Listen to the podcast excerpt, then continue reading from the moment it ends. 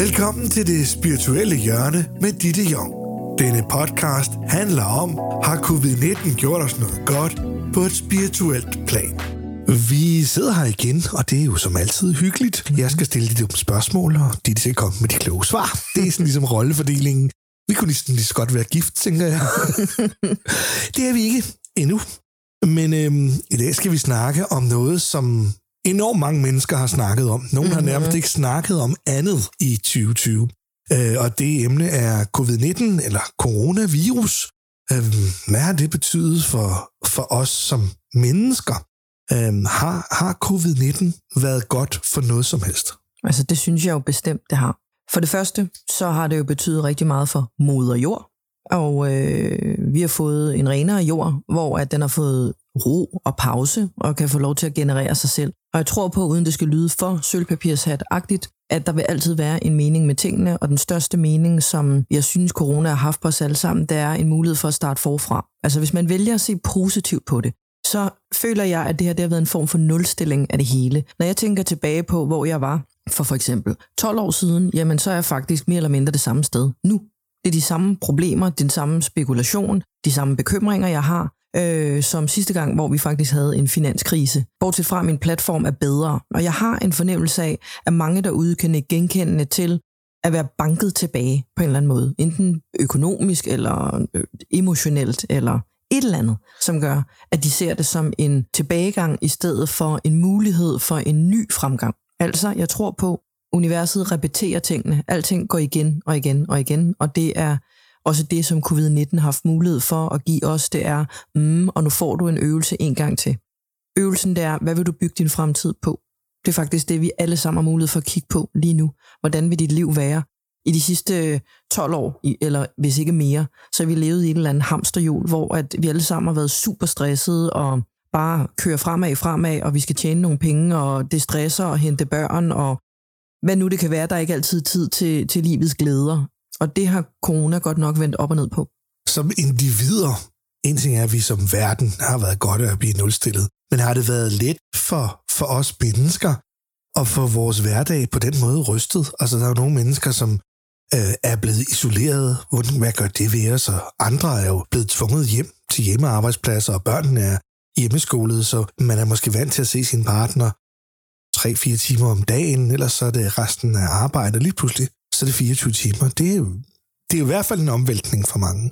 Det har været en kæmpe omvæltning for mange, og et chok for rigtig, rigtig, rigtig mange mennesker. Der vælger jeg også at kigge sådan på det. Jamen, vi kan vælge at gå med angsten, øh, og alt det, vi var bange for, det vi fået lov til at kigge på. Dem, der var syge, de er blevet endnu mere bange for at blive syge. Og dem, som på sin vis har været kaospiloter, hvis man må bruge det ord, har i højere grad været nødsaget til at kunne navigere i at være en kaospilot. Det vil sige endnu mere nytænkende øh, fremdrift øh, til at gå ud af boksen hele tiden. Ikke? For mange mennesker, øh, så har ensomheden jo, altså det er jo et tema i vores liv, men den har selvfølgelig været større i forhold til covid. Og det er også derfor, at jeg har set i forhold til mit andet virke, jeg har som dyreteleportør og adfærdsterapeut til dyr, der har jeg jo set internaterne blive tømt en efter en. Man er i meget lang ventetid nu på at få en hund, fordi at noget af det, der optaget mange danskere, er simpelthen at anskaffe sig en hund. Så man kan sige, at jeg kunne ikke komme ud med en øh, hundebog på et bedre tidspunkt, end lige præcis nu, midt i covid-19, øh, med Læg din pote i min, fordi den, det er sådan lidt en drejebog eller et kørekort i at, at få hund, faktisk. Men det synes jeg har været meget interessant at se, at folk virkelig har haft svært ved at være i isolation, så de er blevet nødt til at anskaffe, anskaffe sig et kæledyr, simpelthen. For andre familier, øh, så har det jo betydet, at man fra at være sammen måske sammenlagt 6 eller 8 timer om dagen, har skulle være sammen 24 timer i døgnet. Hjemskole sine børn, på skift arbejde hjemme, og så måtte nogen sidde med børnene, og mens den anden arbejdede, eller skiftende arbejdstider, og det har været stressende for mange familier. Og det har selvfølgelig også betydet, at presset er blevet større derhjemme. Så det, der var et pres før, det er blevet et større pres. Men man kan også vælge at kigge på det på den måde, at hvad betyder arbejdet egentlig i bund og grund? Er det ikke familien, det handler om? Var det ikke derfor, vi fik børn i sin tid til dem af os, der har børn? Ikke? Jeg tror, der er mange, der har lært et eller andet, og det kan både være mm. den ene eller anden retning.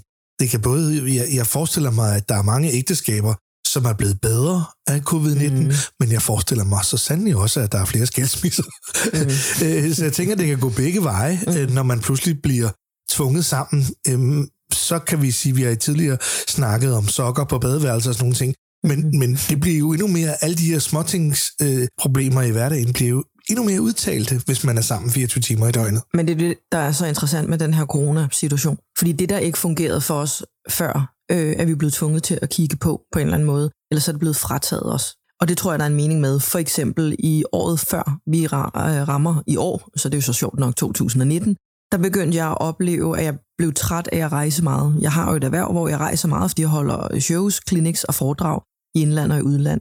Og øh, jeg er jo meget privilegeret, at jeg har den mulighed, men det er også super slidsomt at tjekke ind og ud af hoteller hele tiden. Så jeg havde faktisk siddet et, øje, et øjeblik og tænkt, hmm, kan vide, om jeg egentlig orker at blive ved med alt det her rejseri. Og det plejer jeg som regel at gøre op med mig selv.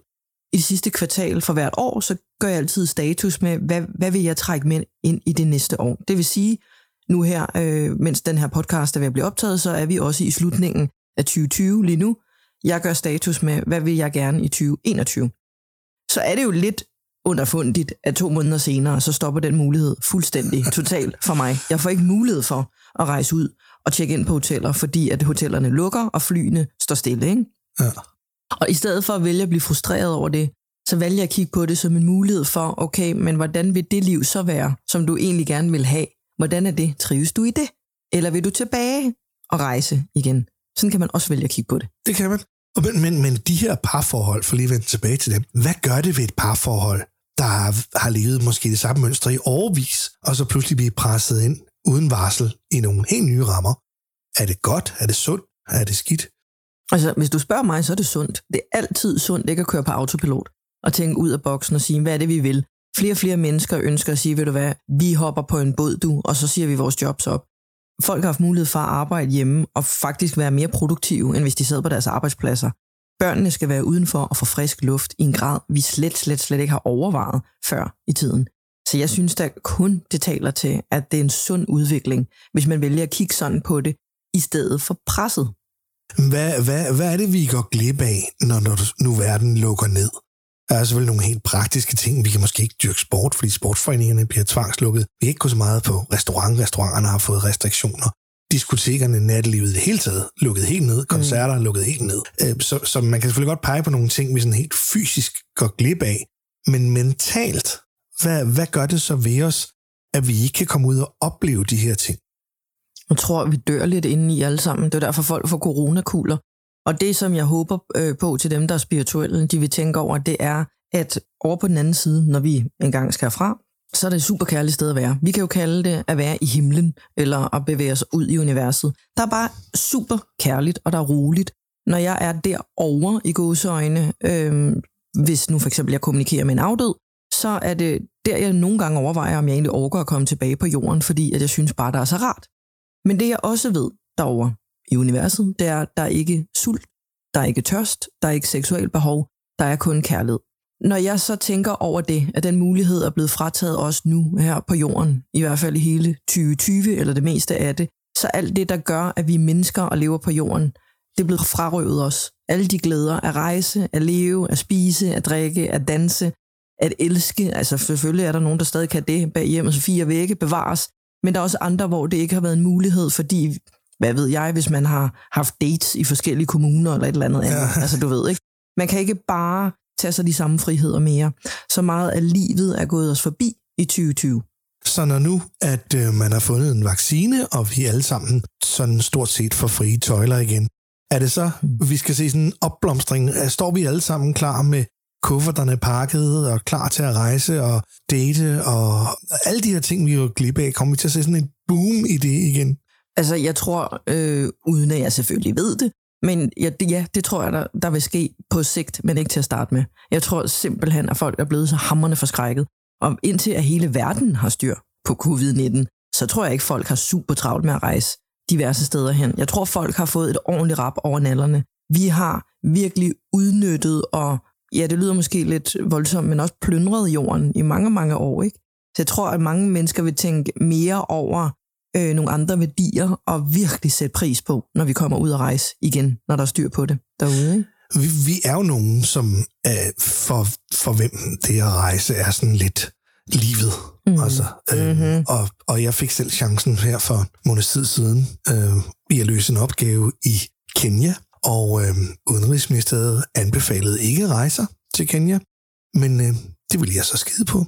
Jeg ringede til mit forsikringsselskab og spurgte dem, om de dækkede mig, hvis jeg fik corona i Kenya. Det sagde de, det gjorde de. Og jeg ringede til flyselskabet og spurgte, om de fløj, og det gjorde de. Og øh, så røg jeg afsted til Afrika og øh, havde en dejlig tur. Jeg var coronatestet, og jeg følte mig ikke utryg, og jeg følte ikke på noget tidspunkt, at jeg tog en chance, fordi når jeg handler i et supermarked i Kenya, en ting var så, at man skulle spritte sig at der stod en, en sygeplejerske med termometer, når man gik ind, om alle havde masker på. Så på alle måder var det trygt på den måde, men jeg følte ikke, at man tog forholdsregler i Danmark, som man ikke tog i, i mm. Kenya. Selvfølgelig ikke på noget tidspunkt, at jeg tog en chance eller noget, og jeg fik da heller ikke øh, nogen problemer og kom godt hjem igen og fik testet mig, og jeg havde ikke fået, fået noget corona.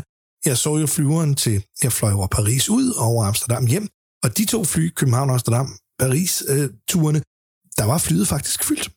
Selvom at det lufthavnen var noget øde fra morgenstunden, så var der alligevel mange andre end mig, der havde det sådan. Øh, mange kan selvfølgelig være forretningsrejsende, mm-hmm. men, men det kribler, tror jeg. I, for mig var det sådan noget med, nu skal der ske et eller andet. Og mm. nu er jeg jo selvfølgelig single og eneboende, så for mig har coronasituationen været meget mm, mig selv og så mig selv. Mm. Så nu skulle jeg bare, nu var det nok. Mm. Nu, nu, så må jeg få corona-agtigt. Mm. Jeg tror, at mange mennesker, der har det på den måde nu. Så jeg eksploderede og tænkte, nu skal jeg ud. Mm. Og, øhm, og jeg fortrød det ikke, at jeg gøre det igen i morgen. Tror du ikke, at mange har det sådan, at der skal kun lige lukkes lidt på klem, så er de afsted? Jeg tror, folk er ved at få nok, altså i bund og grund, og jeg tror, at altså, det bliver også diskuteret, virker de her mundbind, virker de ikke? Gudske lov for, at folk er autoritetstro nok her i landet til, at de trods alt har dem på, når det ja. bliver anbefalet. Men jeg tror, at folk er ved at nå deres øh, grænse, og i bund og grund, så nogle gange skal man presses helt op i et hjørne, for at man bliver ligeglad. Og med ligeglad, der mener jeg ikke, at vi skal gå i demonstration her og være ligeglade, men at vi får en ro til ting. Fordi først så startede vi, lagde vi ud med at blive skidebange alle sammen. Buh, er det ja, for en smitte, og hvad kan den gøre ved, og hvad nu hvis, og bum, og kan vi dø, og de ældre, og vi skal passe på dem. Til at nå til et punkt, hvor, mm, og nu kan det her ikke blive ved mere. Vi lærer at leve med det. Altså, ja. covid-19 vil blive husket til evig tid, og det håber jeg virkelig, at folk vil ikke tage det for givet, når, når verden åbner op igen, men huske, at det var en nulstilling til at gøre det bedre. Vi skal gøre det bedre i fremtiden. Øh, som vi også talte om før, og det taler vi så om nu her, så de andre kan lytte med, før vi trykkede på record-knappen. Folk glemmer jo heller ikke 9-11. Folk glemmer heller ikke 2. verdenskrig. Folk glemmer ikke pest eller den spanske syge. Der er nogle ting, som vil være mejslet i vores hukommelse. Fuldstændig. Altså, og covid-19 vil være en af dem. Det håber jeg virkelig, for ellers har vi ikke forstået noget. Og når jeg ved, at universet repeterer ting, ja, hvis ikke vi forstår det den her gang, så giv den 12 år mere, så får vi en ny. Så tror du, at, at, at, at det er også det, der driver, når de unge mennesker pludselig får nok? Tænker de, nu holder vi altså fest, og så vil vi jo et, så vil de rende os. Og det tror jeg da bestemt. Altså, jeg kan da selv huske, da jeg var i teenageårene, det eneste, der var vigtigt for mig, det var da ikke, hvad der skete ude i samfundet. Det var da den næste fest, jeg skulle til. Ja. Hvad skulle jeg på? Hvad skulle vi have drikke? Hvad skulle vi danse til? Verden blev mindre, og jo ældre vi er, desto mere højperspektiveret bliver vi, så vi har en større forståelse for tingene. Og der håber jeg virkelig, at folk vil tænke over det større perspektiv med, hvad det her det kunne for os alle sammen, som vi, som et kollektiv, og ikke bare for herre og fru Jensen derhjemme. Så vi kan som verden lære noget af covid-19, og som parforhold.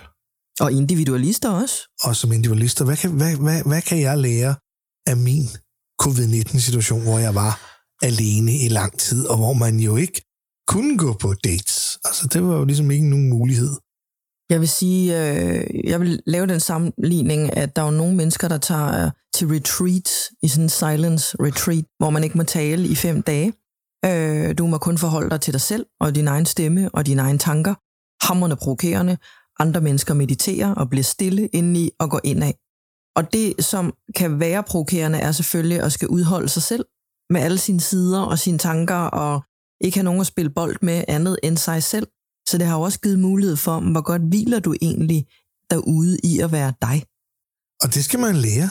Og, og der tænker jeg også lidt, dit job som terapeut og som clairvoyant, altså du må vel have haft mere travlt, gætter jeg på, under, under mm-hmm. covid-19, fordi vi pludselig bliver alle sammen, uanset hvad, så bliver vi jo smidt ud i noget, der er uvandt. Der Mm. er vel ikke ret mange danskere, eller mennesker i verden for den sags skyld, men der er vel ikke ret mange danskere især, som kan sige, at deres hverdag har været den samme under covid-19. Vi er jo alle sammen blevet slået ud af kurs. Og så er der vel sådan nogen som, som dig, som er rare at komme til, for ligesom at få kompasset øh, justeret. Mm, lige præcis. Jeg oplevede, øh, at jeg havde hammerne travlt fra 11. marts og så frem til nu, hvor at det handlede meget om at sidde på online øh, medier selvfølgelig, og fordi jeg ikke kunne komme ned i min klinik, der også var lukket på grund af corona. Og, og folk i alle aldre, og altså om det var mænd eller kvinder, øh, søger hjælp til, hvad skal jeg nu, både karrieremæssigt eller med sig selv, med sit parforhold, fordi at vi blev nødt til at forholde os til i bund og grund som overskrift, det liv, jeg lever, er jeg tilfreds? Er jeg tilfreds med det her? Fordi det, der var svært, kom der mere af. Det, der var godt, kom der så også mere af, i hvert fald, kan man sige. Er der forskel på, hvilke problemer mænd og kvinder har? Ja, det er der selvfølgelig, men når jeg piller det der løg tilpas mange gange, så handler det egentlig i bund og grund om, er jeg god nok? er jeg god nok? Men det udspiller sig på så to vidt forskellige måder, øh, når det kommer til mænd og kvinder. Men det der med, er jeg god nok, er det ikke et af de mest almindelige problemer, som man kommer til hos en terapeut? Er det, ikke, er det ikke sådan en meget klassisk ting, at vi alle sammen er bange for, at vi er gode nok? Det kan være at søge øh, godkendelse, det kan være lige fra, fra ungdommen, fra, fra børn, man søger, man, man søger ros fra, fra sine forældre, senere hen måske fra sin chef osv. osv. Er det ikke sådan, er det ikke en meget almindelig problemstilling, at vi tænker sådan, er jeg god nok? Jo, jeg tror bare, øh, jo, det er dejligt at høre, at du tænker over det, eller for dig er det en gængs opfattelse, fordi det er det ikke for de fleste. De fleste mennesker har slet ikke fat i, at det er dem selv og deres eget selvværd, det handler om, og den har de jo nemlig måtte hilse på her i corona i isolation. Ikke? De fleste mennesker kommer og beder om hjælp, fordi de ikke ved, hvad vej de skal gå, eller også fordi, at der er noget, der er irriterende ved andre mennesker. Det er sjældent, at de synes, at der er noget i dem selv, de må tage ansvar for. Det er altid Okay. andre, der er et problem som udgangspunkt. Ja, men min mor, hun kan ikke forstå mig, og derfor så har jeg det her problem. Øh. Eller min mand, han er enormt dominerende, og jeg er ved at være træt af det, så jeg tænker, om, øh, om ikke jeg skal snart skal ud af det her forhold. Eller, altså det er altid en anden, og det er derfor, relationer er så hammerne interessante. Det, det er der, at det gør noget ved os at have en at spille bold med, at spare med, både på godt og på ondt. Og i de fleste situationer, eller i mange danske hjem, øh, her i de sidste otte måneder, så har der ikke været nogen at spille bold med. Så man bliver nødt til at kigge på sit eget ansvar i, mm, og hvor godt synes du, det går. Så kan det være, at man kan havne i den anden ende, hvor man bliver ved med at sidde og projicere sit ønske ud på et andet menneske og tænke, hmm, mine børn besøger mig ikke nok, eller jeg synes godt nok, min kæreste han er mere travlt med at være ude på arbejde, end at komme hjem til mig, eller hvad det kan være af problemer. Ja. Men de fleste mennesker vil altid udspille det på andre end sig selv. fordi vi ikke vil tage ansvaret for, at vi måske selv er en del af problemet. Ja, og vi øh, i, i hvert fald ikke vil tage ansvar for, at vi er vores egen lykkes smed. Altså, det kan aldrig blive et andet menneske, der skal fylde dig op eller mig op, for jeg har det godt. Det kan udelukkende være mit eget ansvar. Og hvordan gør man det, hvis ikke man må træne, eller danse, eller gå ud og spise, eller gøre noget, som normalt er mig? Altså, så må man jo redefinere, hvad er så dig? De fleste sætter jo deres værdi op på, hvem de er. Altså, når, man, når jeg sidder i et selskab, og folk siger, Nå, men hvem er du så? Så spørger de mig jo faktisk, hvad laver du til daglig? Det er jo egentlig det. Eller hvis man spørger, jamen kan du fortælle lidt om dig selv? Så i 90% af tilfældene begynder folk at plapre om deres arbejde. Og det er måske overhovedet ikke det, man spørger til. Så vi bygger utrolig meget identitet op omkring, hvem vi er, når vi går på job. Og det har corona jo også provokeret os til med, jamen I har ikke, jo det kan godt være, I har en titel, men der er ikke nogen, der får øje på det. I kan ikke snakke om det, og et arbejde, det er bare noget, der skal overstås, for I skal også hjemskole jeres børn, og så finde ud af at nå ned og handle toiletpapir, før at der er løbet, tør på hylderne. Og gær, Mm, og gær ikke mindst, fordi guderne skal vide, toiletpapir og gær, det skal vi have. det skal vi have. Det skal vi have. Og med dette fantastiske råd, så tænker jeg simpelthen ikke, der er mere i det. Hvis man bare sørger for, at der er toiletpapir og gær, så skal det nok gå. Er det ikke det, vi, vi, vi synes? Jo. Og så øhm, pas godt på jer selv og hinanden derude med, Mm. med det resterende covid-19-scenarie, vi er tilbage. Der er vel, der er vel håb nu. Nu snakker de om det er vaccine. der. Så 2021 skal jo forhåbentlig blive meget bedre end, øh, end 2020 var det. Mm. Øhm, og så vil jeg spørge dig til sidst. Det du siger, det er den her lidt fortærskede ting, jeg nogle gange ser på forskellige dating sites, Tinder og sådan noget. Sådan noget med. Hvordan kan du elske andre, hvis ikke du elsker dig selv? Mm. Er det i virkeligheden Mm. en sandhed? Det er det, fordi ja, jeg kan ikke gøre den sådan super kort, men jeg kan i hvert fald gøre den så kort som muligt, og det er, hvis der er sider, jeg ikke elsker hos mig selv, så kan jeg heller ikke udstå at se dem hos dig, hvis nu du og jeg, vi var et par. Så hvis nu, at øh, jeg ikke vil tillade mig selv at være højt råbende, hvis du så har temperament og råber meget højt, når du bliver vred, så vil jeg have meget svært ved at håndtere det. Og så har vi vores problemer. Og så vil jeg ikke synes om dig, og så vil jeg ikke kunne lide dig, og så vil jeg trække mig fra dig. Så har vi jo problemet ved, at jeg ikke kan elske dig, som du er. Men hvis jeg selv havde tilladt mig selv, eller var, havde fået lov til det, dengang jeg voksede op, det her det er et tænkt eksempel, at når jeg bliver sur, så må jeg gerne være sur, så må jeg gerne hæve stemmen. Så ville det da være så okay med mig, hvis du hævede stemmen. Så ville jeg jo ikke elske dig mindre. Så ville jeg tænke, okay, yeah, there you go, honey. Ud med det. Så vidderligt, hvis jeg elskede mig selv, så kan jeg, når jeg elsker alle sider i mig, så kan jeg også tage imod og elske alle sider i min partner. Med disse kloge ord, som så viste sig, at der faktisk var ben på klichéen, så vil vi sige tak for i dag, Mhm. og øh, vi kommer til at snakkes ved igen. Ja, vi gør. Det var altid hyggeligt. Tak, i lige måde. Tak fordi du lyttede med til det spirituelle hjørne med Ditte Jong. Du kan lytte til endnu flere podcasts om blandt andet dyrevelfærd på Ditte Jong-portalen dittejong.dk-portal. Du kan også høre Dittes podcast på det sted, hvor du plejer at høre dine podcasts.